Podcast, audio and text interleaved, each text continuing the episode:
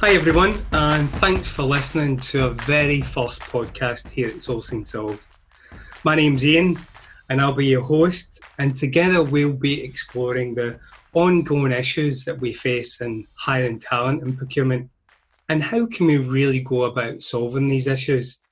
Now, today we'll be discussing why is there a talent shortage in procurement, and is it all due to external market conditions, or is it really self inflicted in terms of the lack of internal training and development programs? Or is it really down to the traditional views of procurement and the role within an organisation, which is really about getting the lowest price?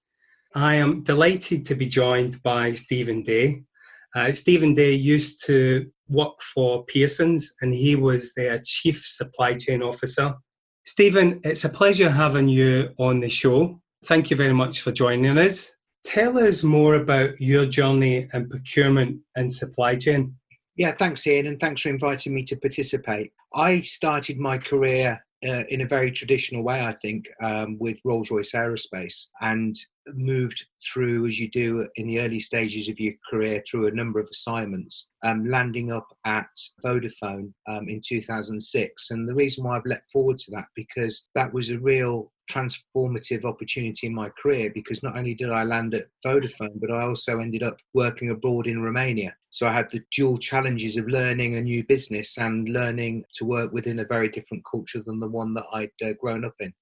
I spent three years in, in Romania for Vodafone and then moved back to the UK for three years and then spent my last term in uh, the Vodafone procurement company in Luxembourg. And, and shortly after that, I left to join a private equity business that was transforming a German telecoms business, which we did very successfully. And thereafter, I latterly completed three years at Pearson, which is a traditional publishing company. Um, and they really wanted to move from an analog to digital supply chain. Um, and they wanted somebody with a very different perspective to help them do that. We've done an article together really about the the growing sort of talent shortage in procurement. To what degree do you think the shortage is linked to the view by executives that procurement is still seen as a back office function? Well, I think the, the, the, the, thing is that because that view does exist amongst some people today, it obviously has an effect in terms of where graduates think that they want to invest their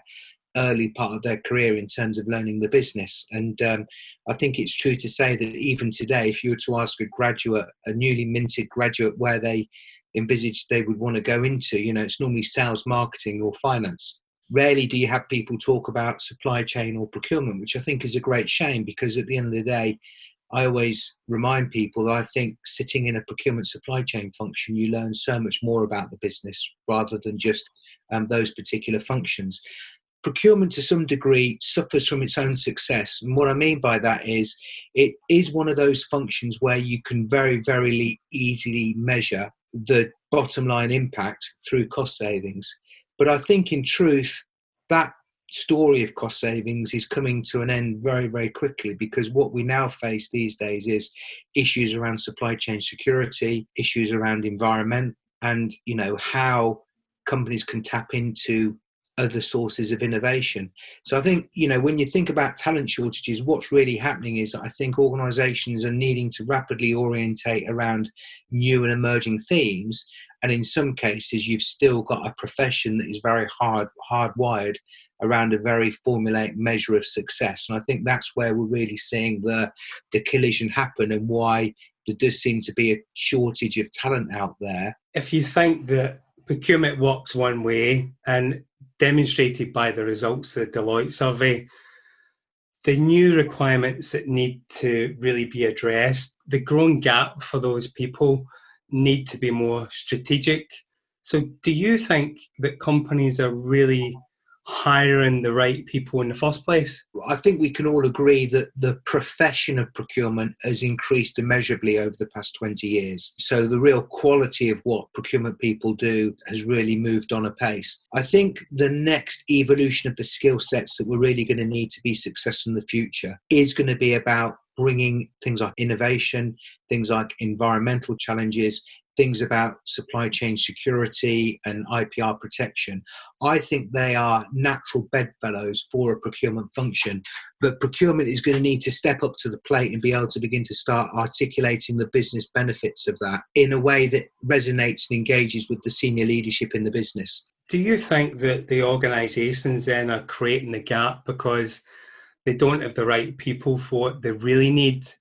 Well, I, I, think there's definitely some of that. I mean, if you speak to most procurement people, even within my career, you can break it down into a number of things. One is kind of supply negotiation, one is contract management. But in truth, you know, a large chunk of your effort goes into engagement and stakeholder management. And I think a lot of people outside the procurement function don't necessarily understand the amount of investment that most procurement people make in that particular activity. And as a consequence of that, I think sometimes procurement doesn't get necessarily the plaudits that it should get for how successful it is in terms of influencing at the top table. And that's certainly one of the really major skills that I think beyond just the challenge shortage for those people that want to move from a being a professional into a procurement leadership position, I think those kind of influencing skills and engagement skills really become so important. No, I couldn't agree more. I, I think as technology is starting to really take away the, the automated tasks that,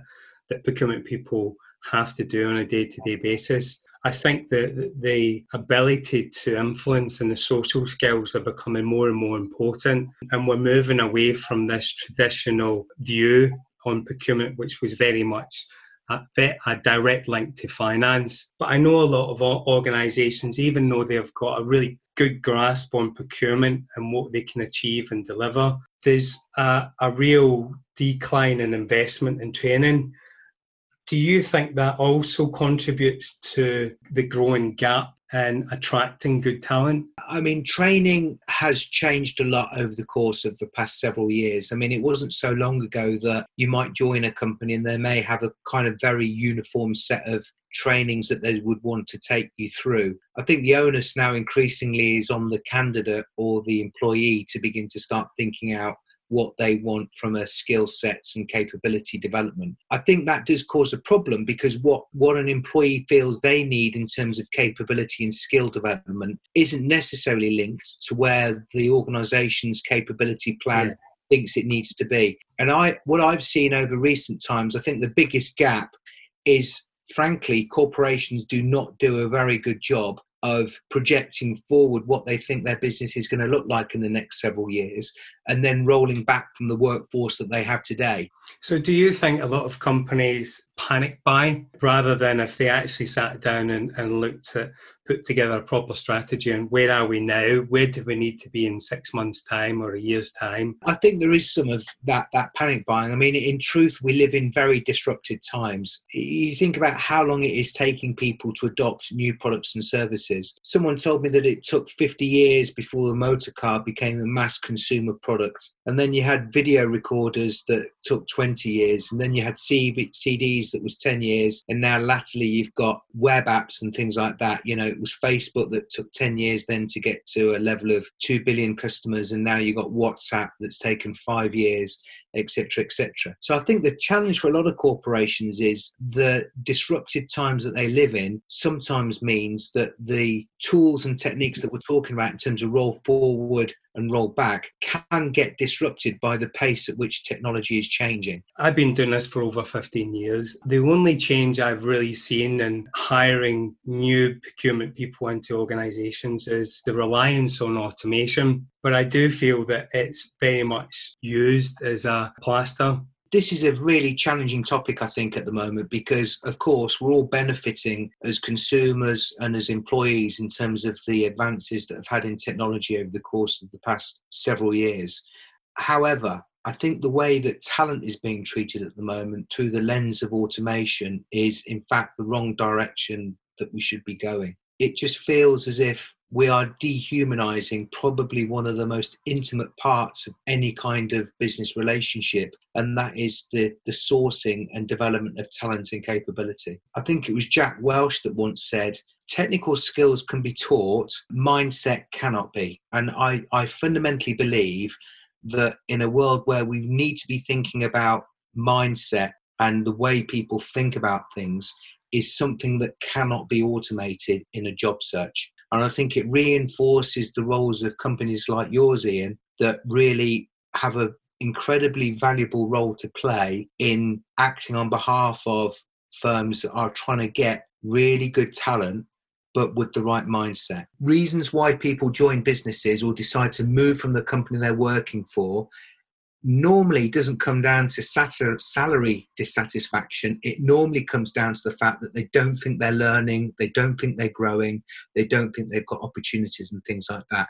So, therefore, if you're now trying to bring talent into a business, firstly responding to the fact that you have a category gap shall we say i think that's that's easy to define i think the harder thing that a lot of people don't work on even beyond the fact that someone might want to join because the salary looks good what's the thing that's going to keep them engaged and invested in that business for 3 or 4 or 5 years that's the thing that I see a lot of companies just don't work hard enough defining or articulating. But don't you think that's not that's not necessarily the organisation itself. It's more about the leadership because I'm very much around. Look, it's not you know innovation is very much driven by people, and if you have a great leader who's running procurement, who's inspirational, who's empathetic, who can self-regulate, who has the social skills and that emotional intelligence to not only inspire the team, but to really build long and lasting relationships with stakeholders.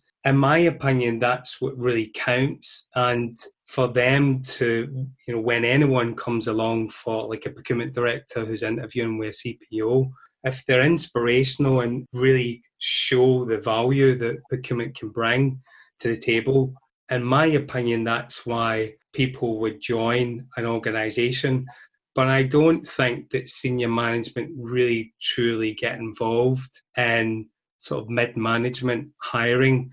And even the CPO will pass over that responsibility to HR internal recruitment. And that person might not last for a long period of time. And the reason being, they should be get involved in that process. And unfortunately, that happens on many occasions that it's farmed out to someone else. But when it doesn't work out, they ask the question why. You know, at the end of the day, if you're a senior leader in a business, you're not going to be over all of the recruitment decisions that people make. I mean, um, and I, I think you do need to moderate the degree to which you get involved in some of the recruitment activities because let's face it you have to delegate and you have to trust the people that are working for you to make decisions that they think are in the best interests of the company. So like anything you know you've got to look at it from different points of view and also just think about what fits best for the organization that you work in in organizations, you basically have two types of technology. Um, technology one is the one that you use to run the business, that's called enterprise technology. And then the second thing you have is product technology, which normally sits with the, the, the marketing and the product organization. What's happening is that enterprise technology and product technology is combining so that you basically have one technology solution that runs your business but also provides the service to the customer. Think of the online businesses, think of Amazon. You know, their technology they run to use their business is also the very technology that delivers the product or the service to the to the customer. So I think a lot of businesses are really struggling to grasp this concept at the moment because if you think about it, it fundamentally changes the way an organization is wired because it really means that your purchasing and um, supply chain organization become part of the product proposition. And look that's a terrifying thought for a lot of people because suddenly you've been in the back you've been doing things from a procurement perspective but you never got near to the customer. All of a sudden you're intimately involved in the whole customer value proposition.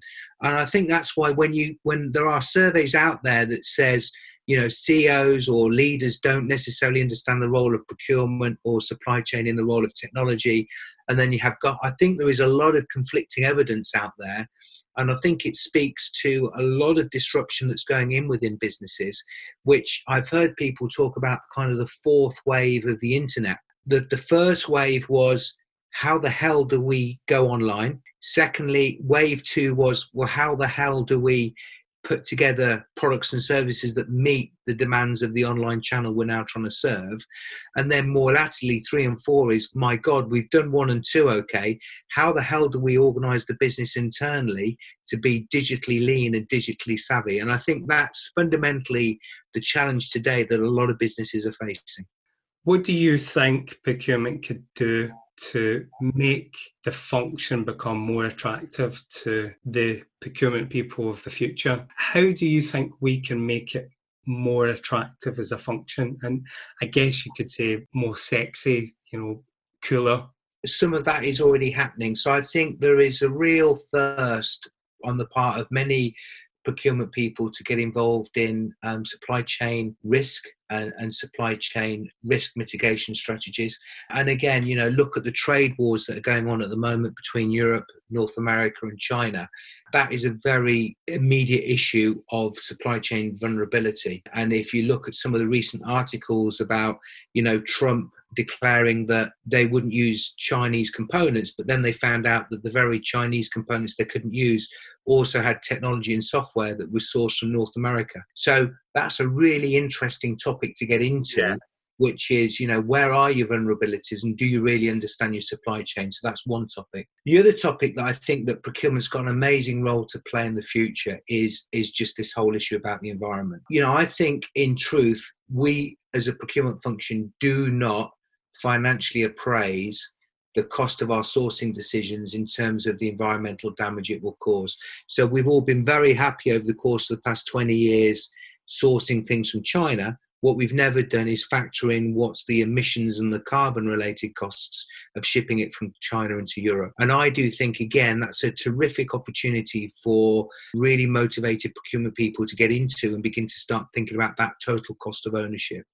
And then the third thing I think is talk about diversity. And, you know, it started off as gender, then started off as um, sexual orientation. And I think now people are going to be understanding now is moving on to also include things like diversity of thought and opinion. And I think that if procurement can master the ability to really bring in people of different persuasions, different faiths, all those kind of things into a real melting point that allows real diversity and that very diversity is resonating with the type of customers that you serve i think that's a, a really good point and i do think that as a function we we need to bridge that gap. So thank you very much, Stephen. Um, unfortunately, we've run out of time. I hope at some point in time we can uh, have another good proper chat. Tune in to our next podcast. We're going to be really talking about automation and really drilling down because hopefully we'll have our new survey completed. Uh, we're going to go out to the market and try and understand from both sides of the fence how successful automation is in addressing the talent gap and how it successfully puts uh, great leaders into organizations and looking at the positives and the negatives for businesses so we have a, a greater visibility in, in what we can do to address the talent gap in procurement. But thank you very much for your time. Have a great day. And uh, thank you very much for uh, joining the first podcast. Thank you. Cheers. You take care. All the best. Bye bye.